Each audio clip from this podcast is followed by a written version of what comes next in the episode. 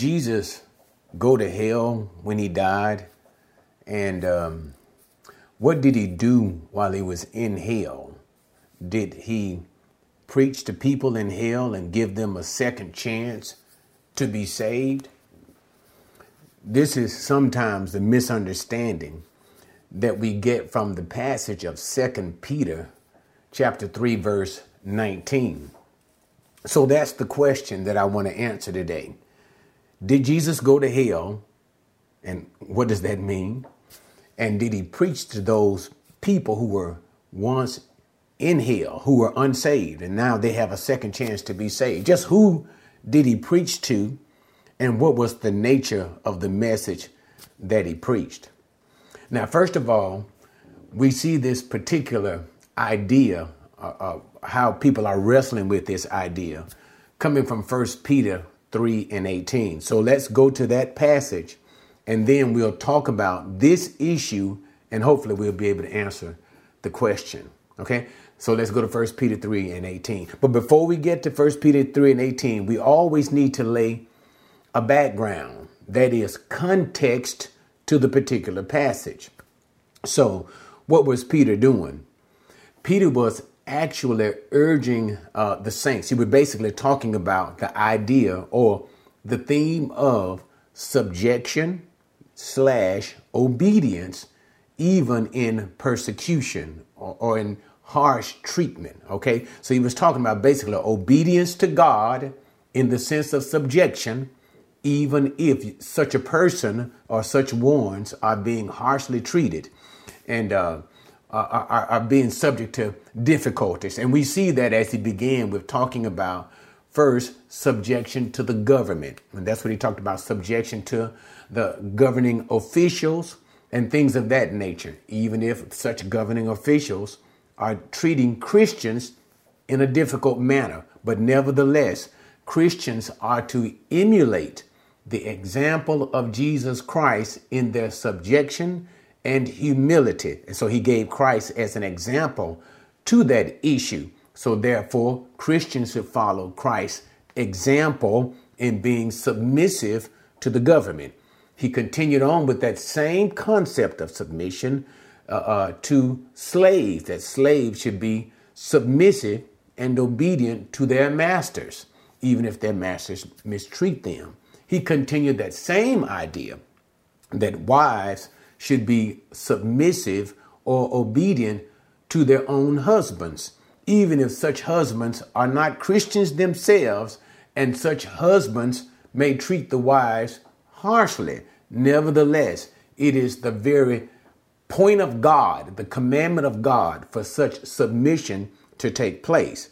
And so now that he has done dealt with this issue of submission, he returns back to the submission of Jesus Christ himself as the ultimate example. And such submission of Christ uh, to even authorities that Jesus should submit to death on the cross. And this is what we take up in verse number 18. Okay? Now, with that background, let's see. For Christ also died for sins once for all. That is, see, that's the idea. Jesus submitting himself, that he died even for sins.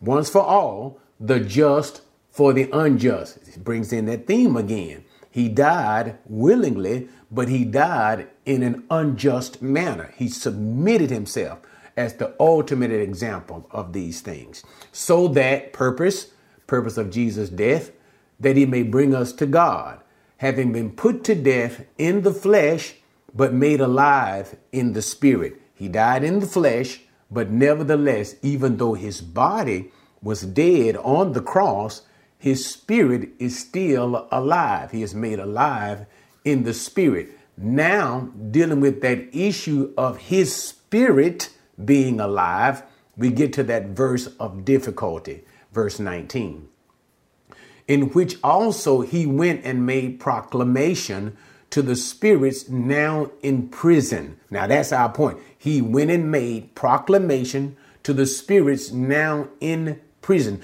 So now we see Jesus after his death making some sort of giving, making some sort of a message. I think the King James Version may say he preached to the spirits, okay? But nevertheless, he made proclamation to spirits, and that is his his message that he gave was not unto people who are alive in the flesh, but people who have died and now are in spirits, or should I say, to those that whom are in spirit and not in flesh. All right. But we need to continue to read verse number 20 to get a better idea of to whom he made those proclamations, okay? So that we can understand what those proclamations are. But before we do get there, let me make a, a point about the word proclamation. The word proclamation that we see here comes from the word keruzo, which means to proclaim or to announce. So the first thing that we can understand is he did not, Peter did not use the word that comes from the root euangelizo, that is to preach the gospel. He did not use that word. Uh, he did not use that particular term, which means to preach the gospel. So that's the first thing that we need to see. So Peter is not saying the message that Jesus announced was the gospel message. Remember, only by giving the gospel message can a person be saved. That's one of our first keys. He didn't use that term. So Jesus did not preach the gospel. He did not preach what is the gospel? His death, burial, and of, of course, right now, Jesus has not even resurrected now. But the gospel deals with death, burial, and resurrection. That was not the message that Jesus preached. So clearly, we are able to see what's being inferred here. I'm inferring is the message is not a message that would save people. In other words, nobody would get a second chance of life from this message. Nobody would get a second chance of salvation. But nevertheless, let's continue so we can understand to whom, so that we can even determine the complete nature of that message. Now, I, we were already dealing with, by the very usage of the word keruzo, uh, the point that he was doing simply proclamation of a message. And that message was not the gospel. But let's continue in verse number 20 so we can see the rest of this and then we'll, we'll, we'll bring, a, bring this all the way around. He proclaimed to the proclamation of the spirits in prison 20 who once were disobedient. So notice these were those who are not saved, once disobedient, when the patience of God kept waiting in the days of Noah during the construction of the ark in which a few, that is, eight persons, were brought safely through the water. So now we got an understanding of the who and the when. So the point is, Jesus proclaimed a message to spirits, that is, beings who are spirit beings. If man, they were dead beings, but we're going to talk about that. Disobedient, they were disobedient when God waited patiently at what time? During the time when Noah was building the ark and only eight people were saved. So we know that we take us all the way back to Genesis chapter six, basically six, seven, and eight during that particular period of time when Noah uh, was preaching the gospel. Peter also lets us know that that Noah was a preacher of righteousness, and Noah preached and when I, when I say gospel, I simply mean the message to which God had given Noah to preach. Noah did not preach the death, burial, and resurrection of Jesus Christ. He was simply preaching, announcing a message that God was giving his generation. And the, the people in Noah's generation, whatever great number that was, and that was a great number of people, during those 120 years of Noah's preaching.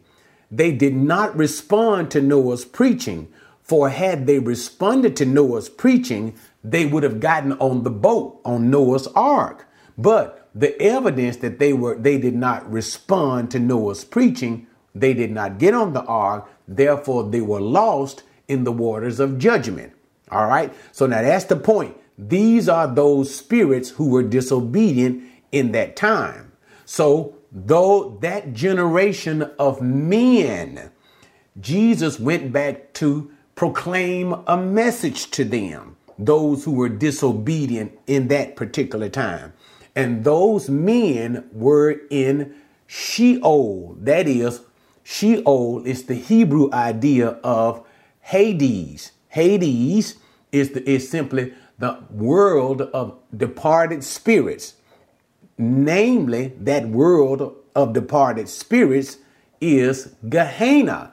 That is the burning hell. This is what is referred to as hell. When men die, and their spirits immediately, if they don't know, if they are not elect, if they're not saved, they go to hell immediately. So those spirits of men in the time of Noah, Jesus proclaimed a message of his death. He proclaimed the message of his death, which was the sign of judgment for those men. Okay? So for those who were lost, Jesus went into hell, Gehenna, to proclaim a message that he had triumphed. See, the cross for Jesus is triumph triumphant. Satan had come continually tried to keep Jesus from going to the cross. He tried to keep Jesus from being born into the world. We see that with the death by Herod the Great of those babies, remember? And he also tried to keep Jesus from going to the cross. We see that in the temptations of Jesus. We remember when Jesus went into the wilderness and he was tempted by Satan, and ultimately Satan asked Jesus, bow, bow before him and he would give Jesus the kingdoms of the world. But if Jesus submitted to taking the easy route, bowing to Satan and receiving the kingdom from Satan, he would not have gone to the cross. And we see Jesus, Satan continuously trying to keep Jesus from going to the cross. Remember, he even used Peter and he got into Peter. What did Jesus say to Peter? The Lord rebuke you, Satan, because you uh, care about the things of men rather than the kings of God. He said that to Peter when Peter said to Jesus that Jesus would not die. The whole point is Satan tried to prevent Jesus from coming into the world fulfilling God's mandate for his life in going to the cross and dying, because dying on the cross would be triumphant for Jesus. And Jesus spoke about that in the book of John, that now is the ruler of this world cast down. When is he cast down? Jesus said, If I be lifted up, I will draw all men unto me. So Satan always tried to do that so once Jesus went to the cross, the point is, it was a triumph for the Son of God, namely the Son of Man, as it speaks to his flesh, his humanity. So in doing that, he went into hell itself and proclaimed the message of victory. All right. Now, matter of fact, and since I'm there, hell and Sheol, all right, he went to that part, hell, Gehenna, Gehenna, the burning fire. But also, Jesus went into another compartment of the underworld. Sometimes people call it hell, but we got to remember the Sheol, Hades, has different compartments. He went, he went to the righteous dead. Remember, uh, first of all, let's talk about paradise. Paradise. This is where when the, the righteous souls that is, before the resurrection of Jesus, before the resurrection of, resurrection of Jesus, all right? For his resurrection and ascension, the righteous dead went into paradise. This is the part of Sheol called paradise. Old Testament saints went into paradise. The reason why they went there is because even though they had faith in the uh, promises of God, and the blood sacrifices. We know that the blood sacrifices could not take away sin. So therefore, they had to wait into this particular place until the blood of Jesus might be shed. And this blood will take away the sins of both the Old Testament saints as well as New Testament saints. Okay. What did, what did the book writer of Hebrews say? We know that the blood of bulls and goats cannot take away sin. So therefore, Jesus came to shed his own blood to cleanse the sins of saints, both Old Testament saints, New Testament saints. But nevertheless, so therefore they went into this place called paradise. And remember, concerning paradise, when Jesus was on the cross, remember that thief who expressed faith in Jesus? What was the promise of Jesus to this particular thief? Today, notice what he said. Jesus said, Today you will be with me in paradise. Okay? So the paradise that Jesus spoke of, that he talked about Lazarus going to in the book of Luke, chapter 16, this is the same place that Jesus also went with with the thief on the believing thief on the cross. This is that same paradise that Jesus went. And so Jesus also went into this paradise where the spirits of the saints of old. The saints had died before him, and therefore there's a proclamation of his victory to those spirits of dead men. The same uh, proclamation of victory. All right. Now let us get to second part. The spirits of the dead. There is another uh, particular group that is called spirits that referred to as spirits and these are demonic spirits. Demonic spirits. Notice once again when we go back to where it talks about in 1 Peter chapter 20, the spirits, 19, who were once disobedient when in the time of Moses. Now, we, I'm sorry, not Moses, but Noah. We know that there were uh, angelic spirits who were uniquely disobedient during this particular time. This is what Peter talks about in Second Peter, who the spirits who were kept in prison. Second Peter talks about the prison who were kept in chains, in darkness, in prison. In sometimes the King, the, the King James Version calls it hell. In prison during the time of Noah. Now, the right understand, and Jude also makes a reference to these spirits. However, that translation should be Tartarus. Once again, the reference is to Sheol, place of the dead. Remember the compartments that we commonly call hell. So, this is the compartment of hell for angelic creatures referred to as Tartarus. Tartarus has the compartment of hell, Sheol, Hades, the world of departed spirits, called Tartarus, that was unique for angels who had committed fornication, angels who married human women. That's in Genesis chapter 6. And these angels left their habitation, as Jude said. They committed a unique fornication by marrying, having sexual union with human women, and that's what created the uh, what we call the fallen ones, the Nephilim, and sometimes the King James version calls it the giant. But I'm not going to get into that. But nevertheless, these angels, because of that particular and unique sin with human women, were bound and kept in chains permanently and they would never be released. They would not go to the abyss, temporary place for angels.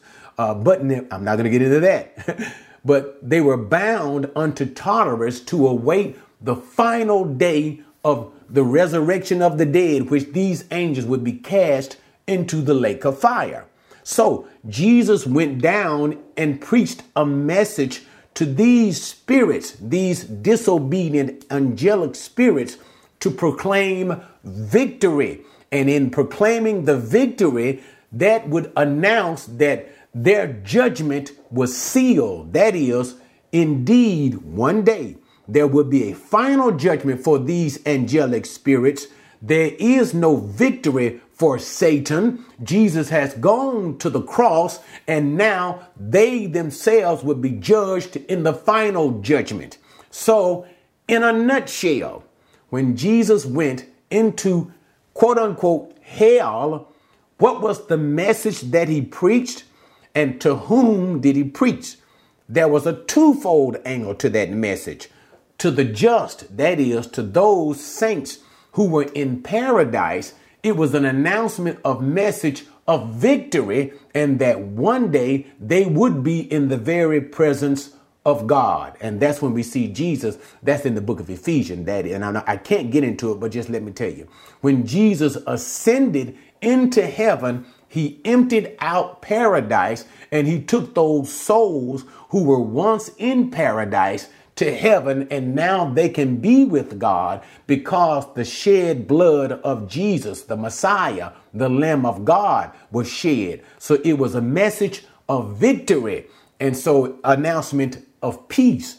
But to those who were disobedient, wicked men, it was an announcement of their judgment, a seal of their judgment. We'll see that in the resurrection of the unjust dead Revelation 20, and to the mess and to angels that sinned in the time of Noah. That particular group, it was an announcement of judgment. So we see the proclamation of Jesus was not to preach the gospel to give people who are dead a second chance. It was a pronouncement that of victory for righteous men that you are right with God because Jesus' blood is shed. Unrighteous men, judgment unto you, and to angels, judgment unto you is certain. All right. Catch you on the next one.